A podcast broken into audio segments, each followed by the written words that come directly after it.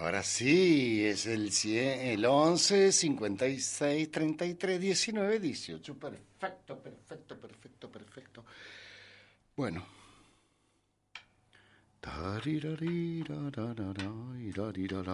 Hoy un cuentazo, un cuento hermoso, me encanta el cuento. De, bueno, me gustan todos los cuentos, si no, no los leería, ¿no?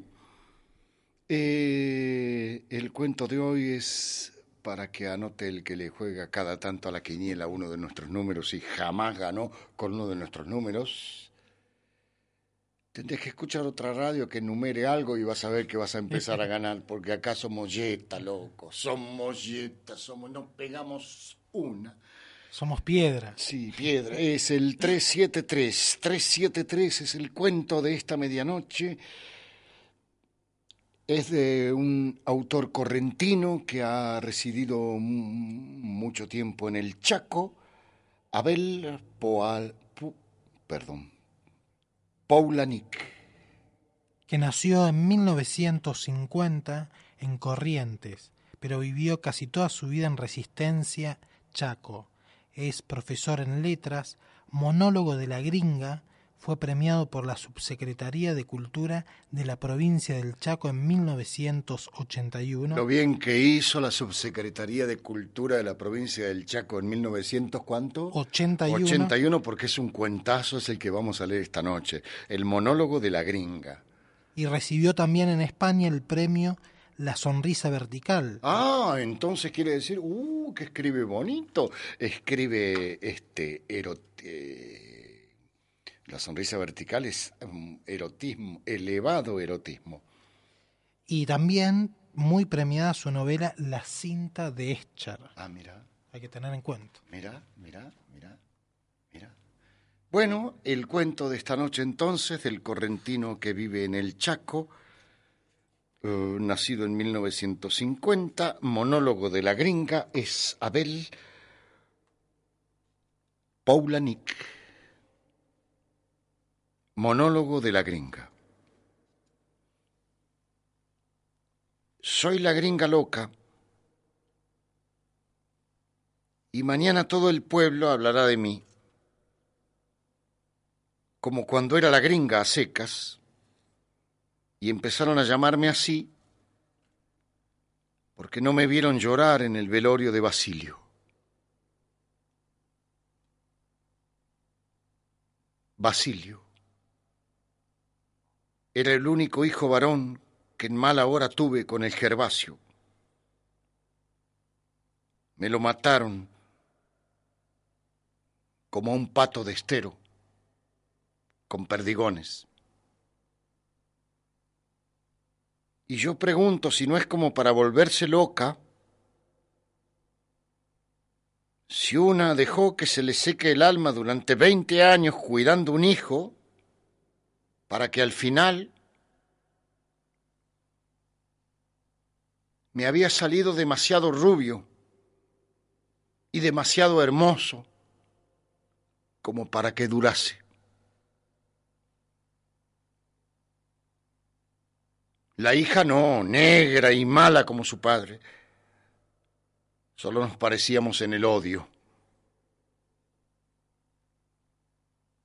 Cuando mi hijo murió sangrando por diez mil agujeros, yo ya estaba seca desde siempre. Se me había ido la vida de a poco, gambeteándole a la muerte desde que él nació. El resto fue solo exprimirme lo que quedaba. El Basilio nació cuando Gervasio ya se había mandado a mudar a tentar suerte a la capital. Esperé mucho la plata para seguirlo. Un día apareció para hacerme la otra hija y contarme que todavía no era tiempo para que yo también me vaya con él a la capital. Nunca más lo vi. Cuando la chica quiso ir con el padre me alegré, cada uno con lo suyo. Pensé, los dos eran iguales, que me dejen con lo mío. Basilio. Y yo pregunto si una es loca, si sabe que la muerte está en todas partes queriéndose llevar un pedazo de carne rosada y tibia y toda mía. Había una muerte silenciosa ondulando entre los yuyos. Había otra muerte silenciosa en los oscuros remolinos de la correntada, otra muerte en esa maldita resolana que no perdona y otras mil muertes en las noches que no acaban, en las madrugadas en las que mi hijo ya no vuelve. Había peligro en todo, en los aljibes, en las zanjas, en las ventanas abiertas, en la escuela, en la hamaca, en las ondas, en los cuchillos, en las tormentas. Para que yo no sufra, yo misma enseñé a Basilio a leer, sola lavé, cociné, corté la leña. Lo tenía en cajoncitos cuando tuve que trabajar afuera y cuando caminó no dejé que llegue más allá del portoncito para cuidarlo, porque andaba la muerte siempre acá, allá, allá, allá, allá, el peligro. Iba conmigo a la iglesia, al almacén, a los velorios. En las visitas me sobaba todo el tiempo la cartera, sentado al lado mío y por suerte nunca lo invitaron a una fiesta. Yo misma le cortaba el pelo y las camisas. Le mostré yo misma cómo había que afeitarse y ponerse talco para evitar las paspaduras. Quemé la citación del regimiento y cuando me preguntó por qué no lo llamaban, le mentí que a los sin padre no los necesita nadie. Recién cuando me enfermé de la pierna dejé que fuera solo a comprarme la provista y a entregar la ropa lavada. Le indicaba yo el camino más corto, pero empezó a demorar siglos en volver. Esas veces me volvía más loca que nunca. No hubo caso, al principio se demoraba un rato para escucharlos, luego ya se sentó de amigo con los del bar. Tantos años de sufrimientos para que termine en la mesa de un boliche con media docena de atorrantes, escuchando porquerías. Por lo menos, decía yo, si ninguno de ellos trabaja, ni juega al fútbol, ni sale de casa, no hay peligro. Eran seis o siete inútiles, jugando al dominó en la vereda para poder sacar mejor el cuero a la gente. Eso hacían, eso eran. Terminé por darle para el café, con tal que se quedase ahí sin moverse, y venga acá a comer y dormir a la casa. Pero no el más inútil de todos, el hijo de Pereda, tuvo que llevar una escopeta para hacerse ver. Él, el hijo del más rico del pueblo, tenía que ser al que se le escapase la perdigonada que me dejó sin alma.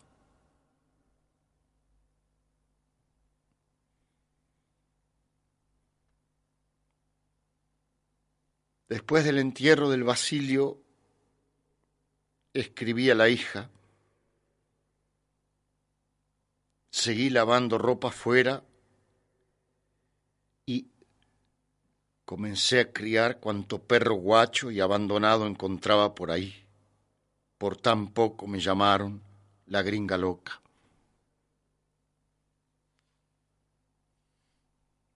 Pero mañana todos van a hablar de mí. Todos van a hablar de mí. en el mismo jeep en que lo llevaron preso al hijo de Pereda, el asesino de mi hija, de mi hijo, lo trajeron hace unos meses en libertad condicional o suelto por, por falta de pruebas o algo así. Lo único seguro son los millones que había aflojado el padre para que lo larguen al asesino del Basilio. ¿Cuánto haría falta para que me devuelvan el mío? Sé también que el cretino volvió más porquería que nunca y que persigue hace rato a una pobre sirvientita que tomaron ellos, los Pereda. No para mucho le ha de dar el amor, porque se sabe que la cacheteó un día, porque se le quemaron unas ropas con lavandina. No le servirán esas, pero se compra otras. Pero yo, ¿qué hago con las cajas de mi hijo? Ahí están, sobre el ropero.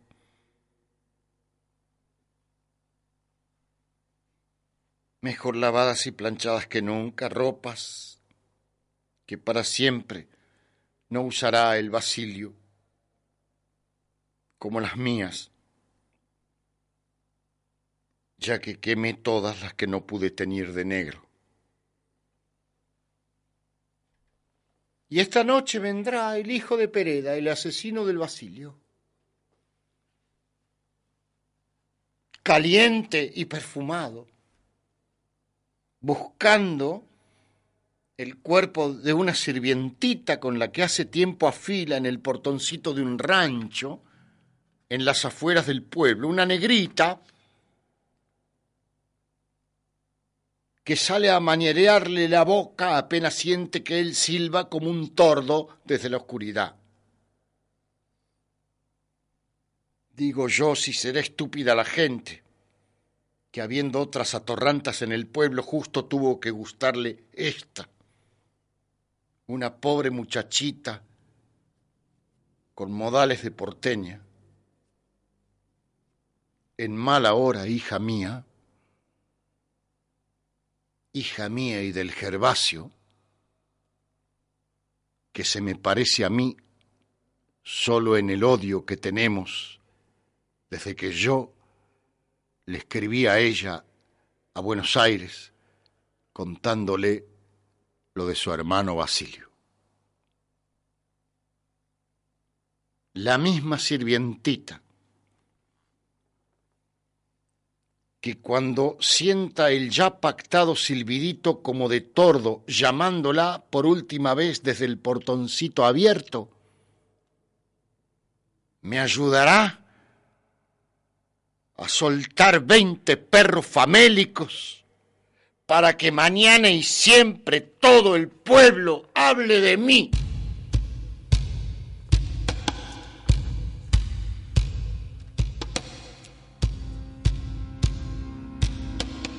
Monólogo de la gringa.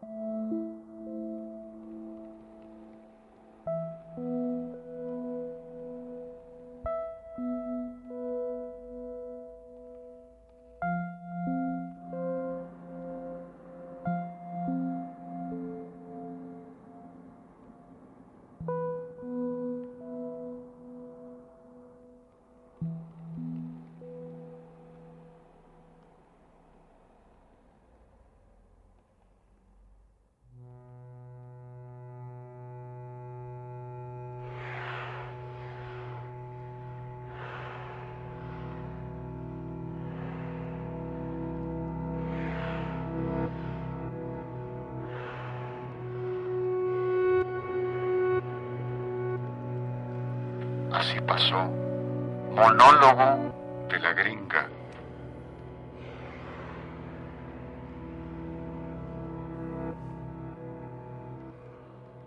Abel Paulanik de Corrientes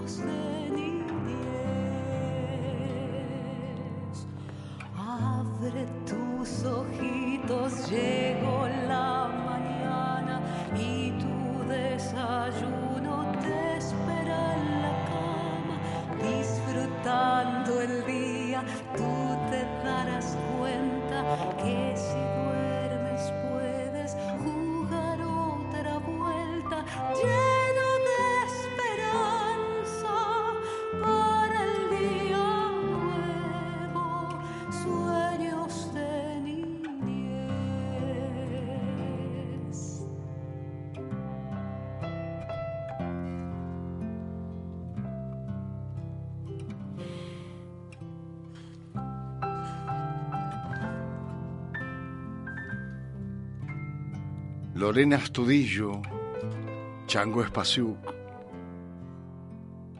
del disco último de Chango Espasiuk, otras músicas.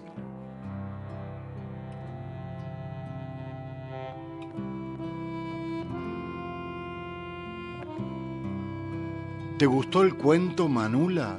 Tremendo. Sí, le soltó los perros la vieja. Soltó los perros. Desgarrador. Sí, le soltó los perros al hijo de puta ese. Ah, sí. ¿Te soltaron? ¿Soltaron al asesino de mi hijo? Tomá. Soltó los perros. Buenísimo. La gringa loca había empezado a criar perros vagabundos desde que la muerte del hijo.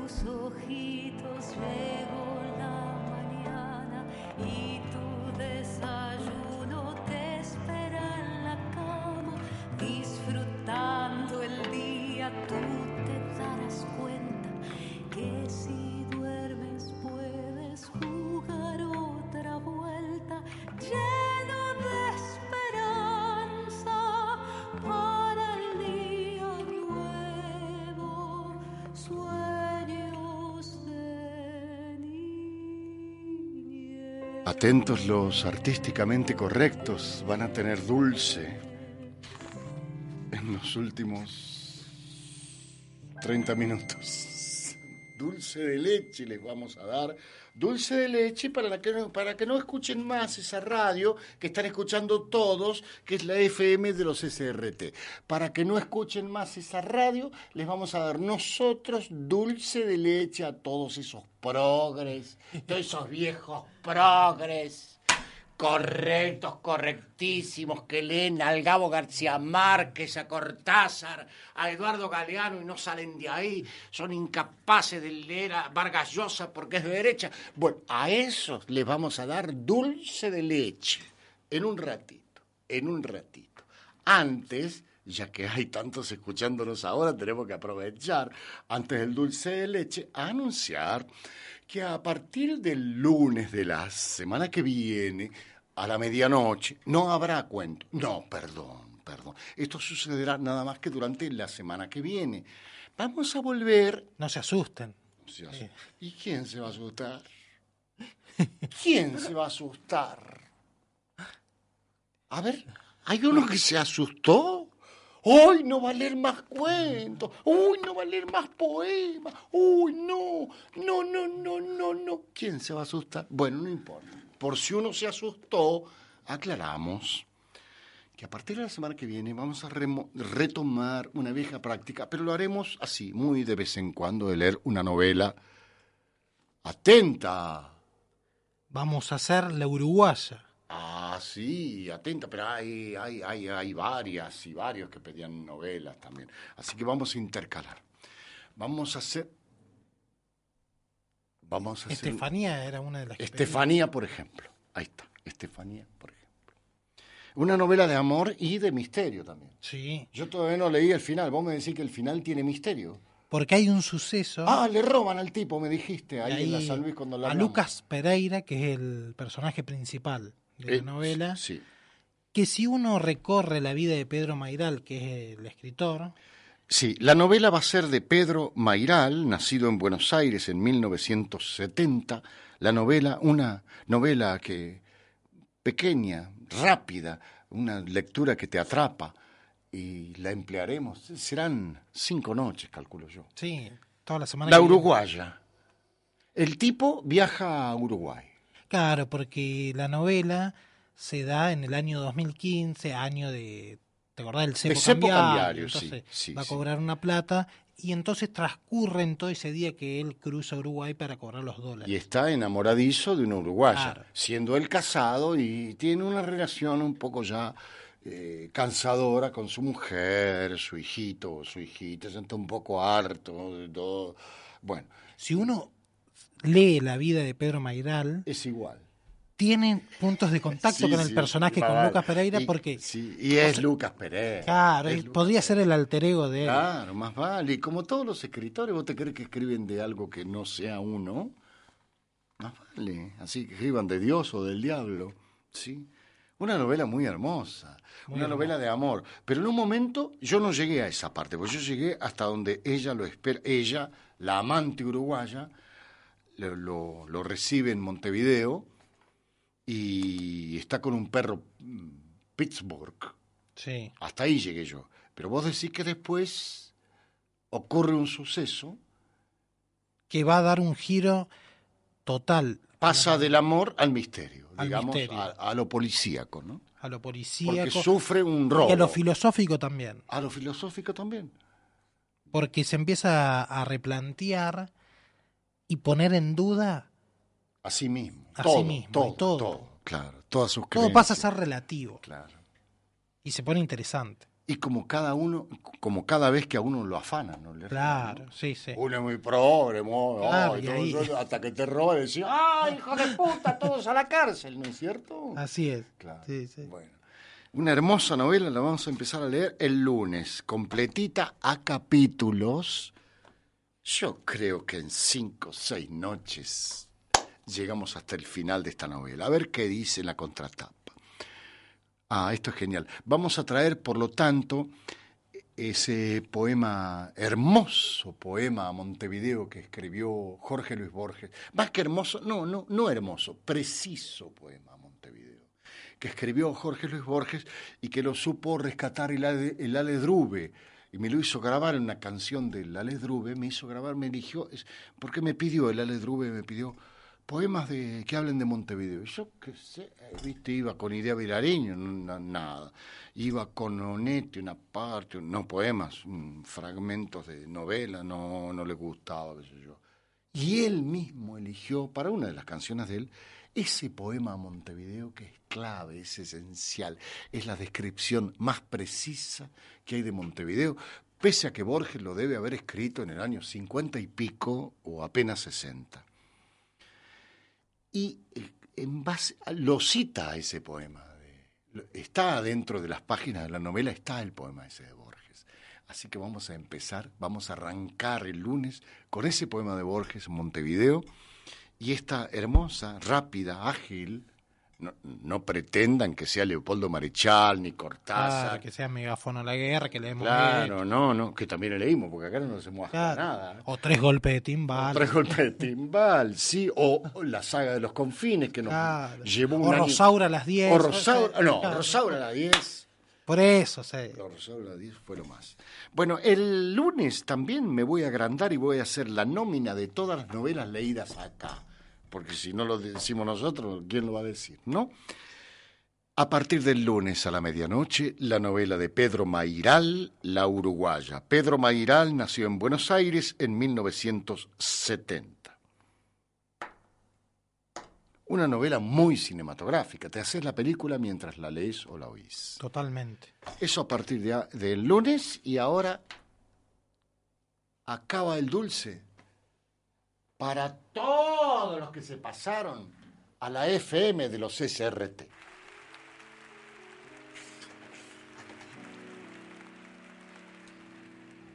Dice, sería fantástico Les gusta cerrar, les gusta cerrar, les gusta cerrar, y que el váter no estuviese ocupado, les gusta cerrar. que hoy hiciese un buen día, que me diera un buen pedazo y que San Pedro no cantase ni aunque le pagaran. Sería fantástico que no hubiese nada urgente,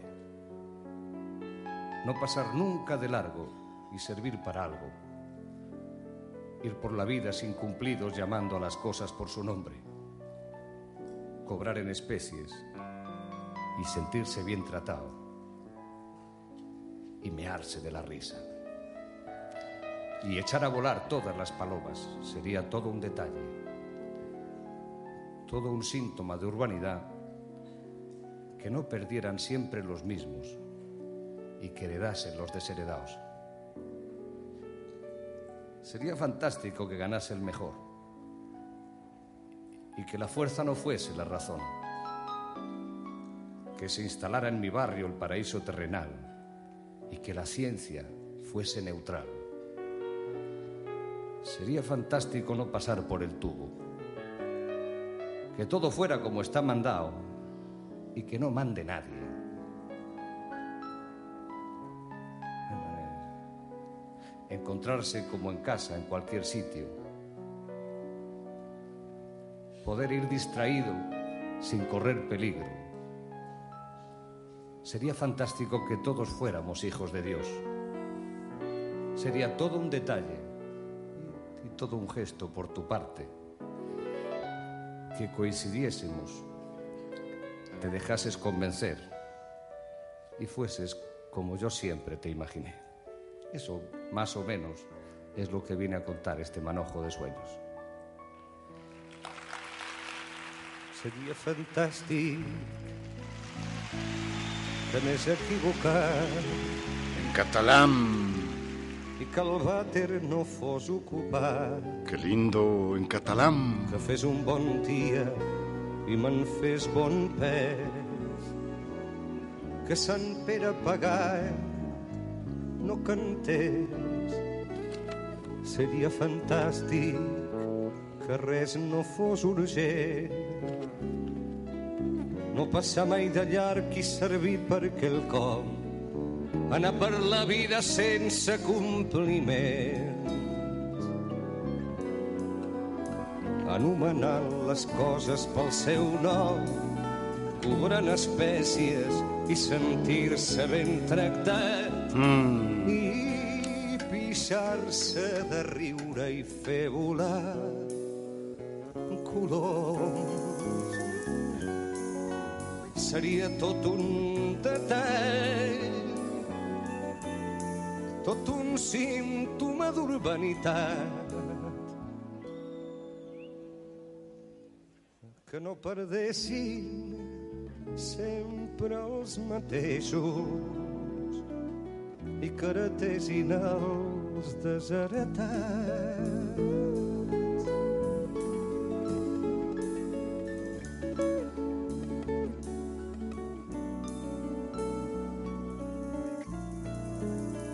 Seria fantàstic que guanyés el millor i que la força no fos la raó, que s'instal·lés al barri el paradís terrenal i que la ciència fos neutral. Seria fantàstic no passar per l'embut, que tot fos com és manat i ningú no manés, que arribés el dia del sentit comú i trobar-se com a casa tot arreu, poder badar sense córrer perill. Seria fantàstic que tots fóssim fills de Déu. Seria tot un detall i tot un gest per la teva part que coincidíssim et deixessis convèncer i fossis tal com jo t'he imaginat.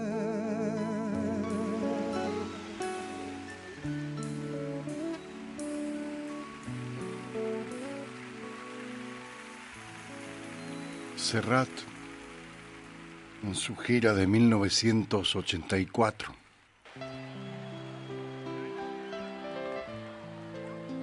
Sigue cantando en catalán.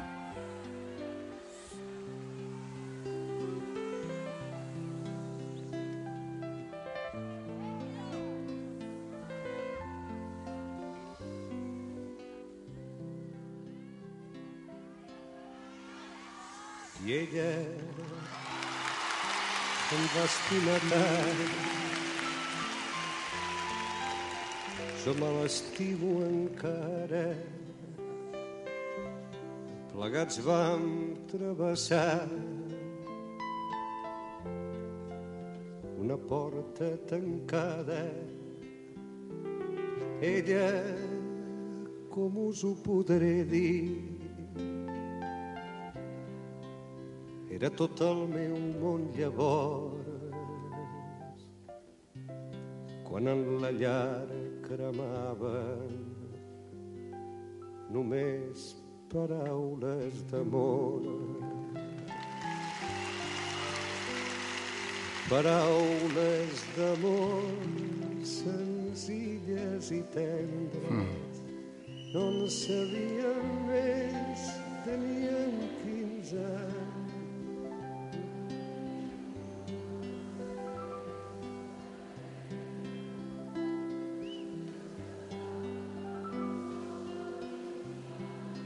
En teníem prou amb tres frases fetes que havíem après d'antics comedians, d'històries d'amor, somnis de poetes, no en sabíem més, teníem 15 anys. Ella, qui sap on és, ella qui sap on para la vaig perdre i mai més. No he tornat a trobar-la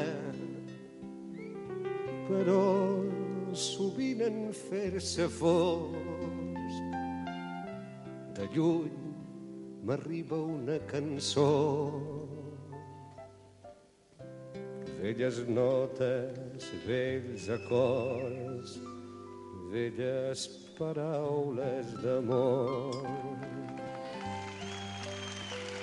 Paraules d'amor senzilles i tendres, no en sabíem més, teníem 15 anys, no havíem tingut massa temps per aprendre tots just despertàvem del son dels infants.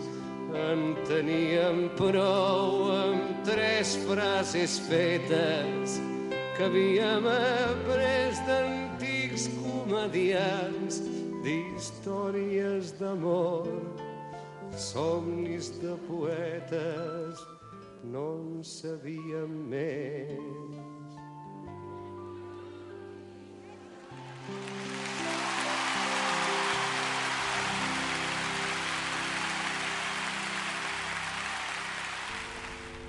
Chacho, eh, eh, te hablo para decirte que me ha impactado muchísimo este cuento, el monólogo de la gringa de y no lo voy a olvidar Abel Paula Nick, como tampoco olvidé Dime por qué, querido, por qué de Richard Camber. Dos cuentos muy impactantes que llegaron a lo más profundo de mi corazón. Estoy llorando, chacho. ¿Qué va a hacer? Soy tan sensible que no puedo. Gracias, chacho. Gracias, un gran abrazo. Y ahora una de las canciones más tristes y desoladoras del mundo.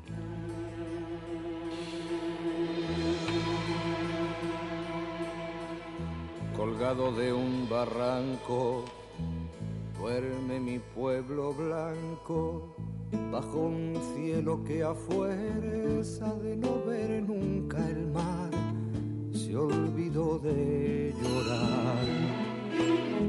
Por sus callejas de polvo y piedra, por no pasar, ni pasó la guerra, solo el olvido camina lento, bordeando la cañada, donde no crece una flor, ni trasuma un pastor. El sacristán ha visto hacerse viejo al cura, el cura ha visto al cabo y el cabo al sacristán y mi pueblo después vio morir a los tres.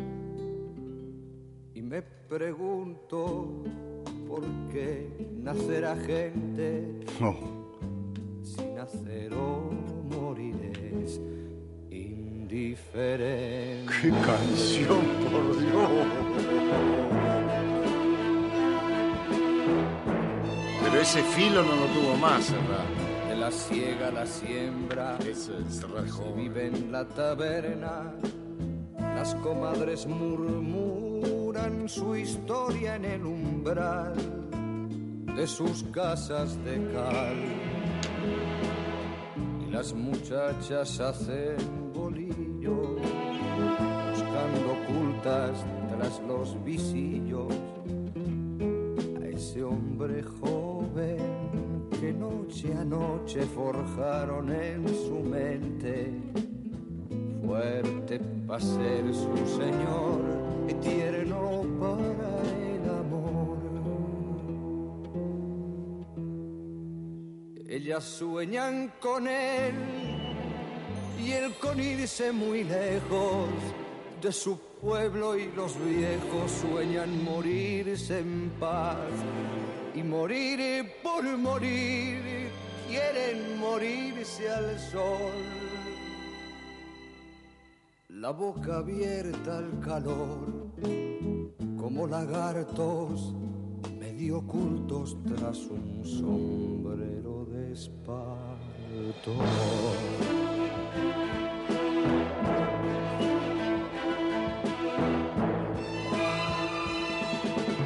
Es capaz gente tierna que esta tierra está enferma y no esperes mañana lo que no te dio ayer, que no hay nada que hacer. Toma tu mula, tu hembra y tu arreo, sigue el camino del pueblo hebreo Oh. y busca otra luna. Tal vez mañana canción, sonría la fortuna. Y si te toca llorar, es mejor frente al mar. Y si te toca llorar es mejor frente al mar.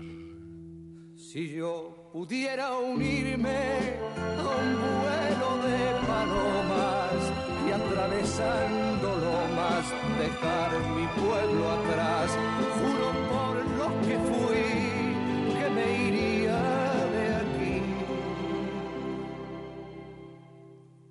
Pero los muertos están en cautiverio y no nos dejan salir Del cementerio. del cementerio. Cerrado, pueblo blanco.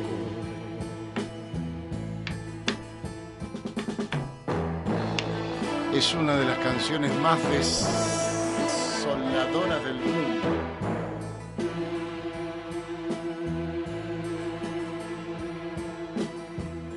Y aquí un Joaquín Sabina joven que homenajea a su... Iba a decir su tío, no, él le dice a su primo el nano.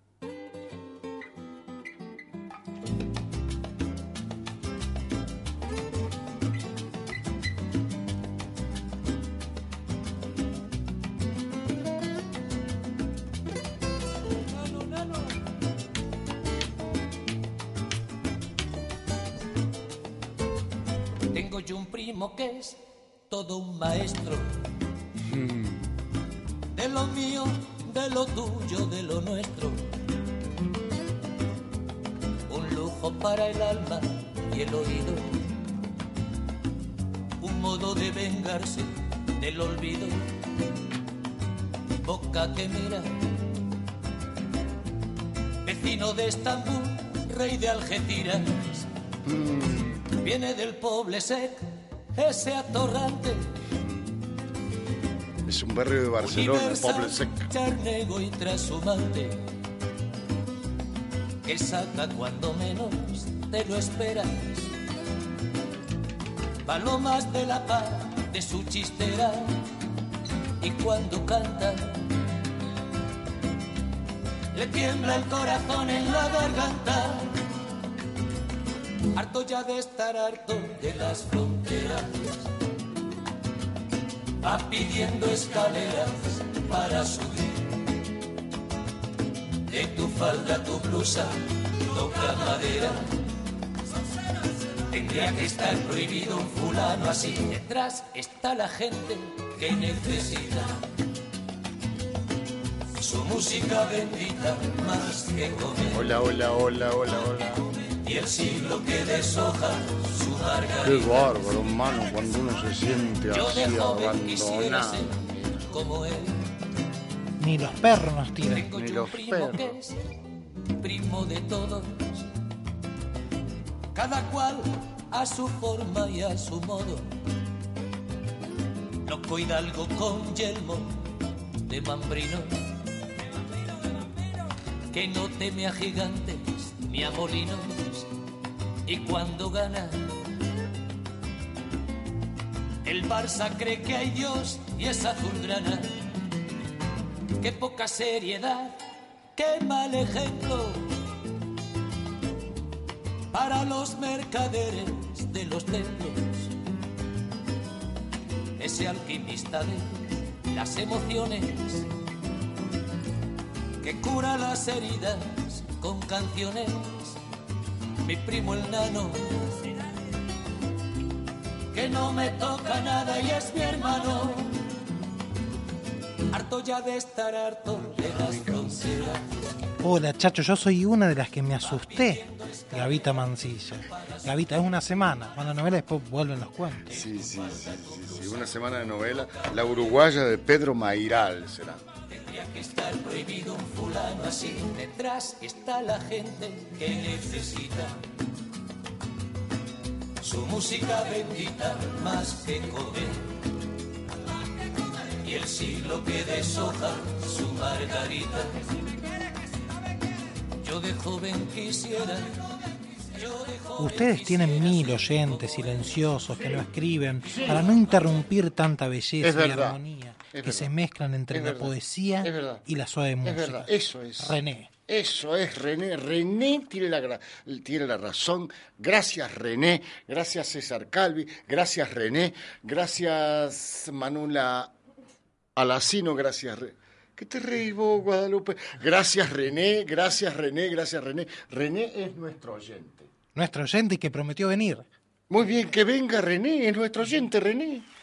¿Quién coño me ha robado el mes de abril? ¡Eh, René!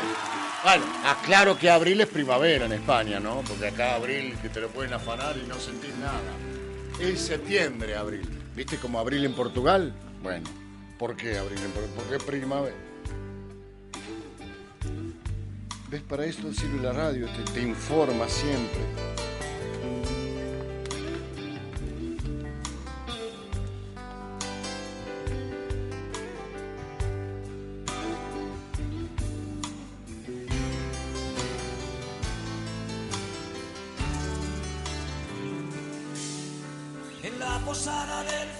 Fracaso, donde no hay consuelo ni ascensor, Discúlpame, el desamparo y la con esta canción en esa otra FM no queda nadie.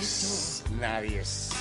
Y si digo nadie es porque Por la ninguno. calle pasa la vida como un huracán.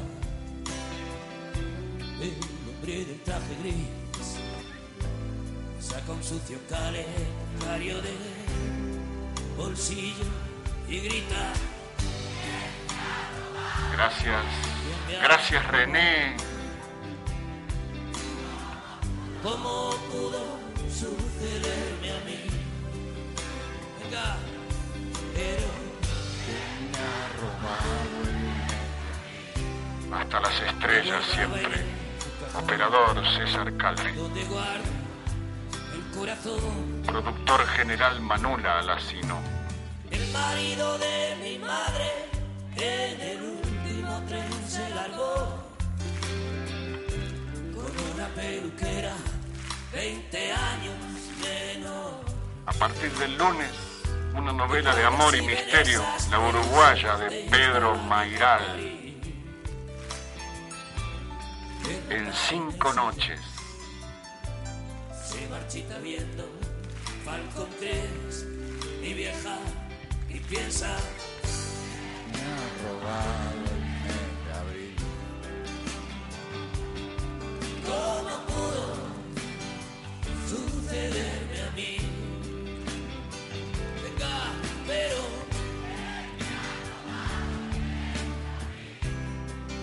Lo guardaba en el cojón donde guardo el corazón. ¿Alguien sabe? Gracias. Que me ha robado? ¿Cómo pudo? tenerme a mí.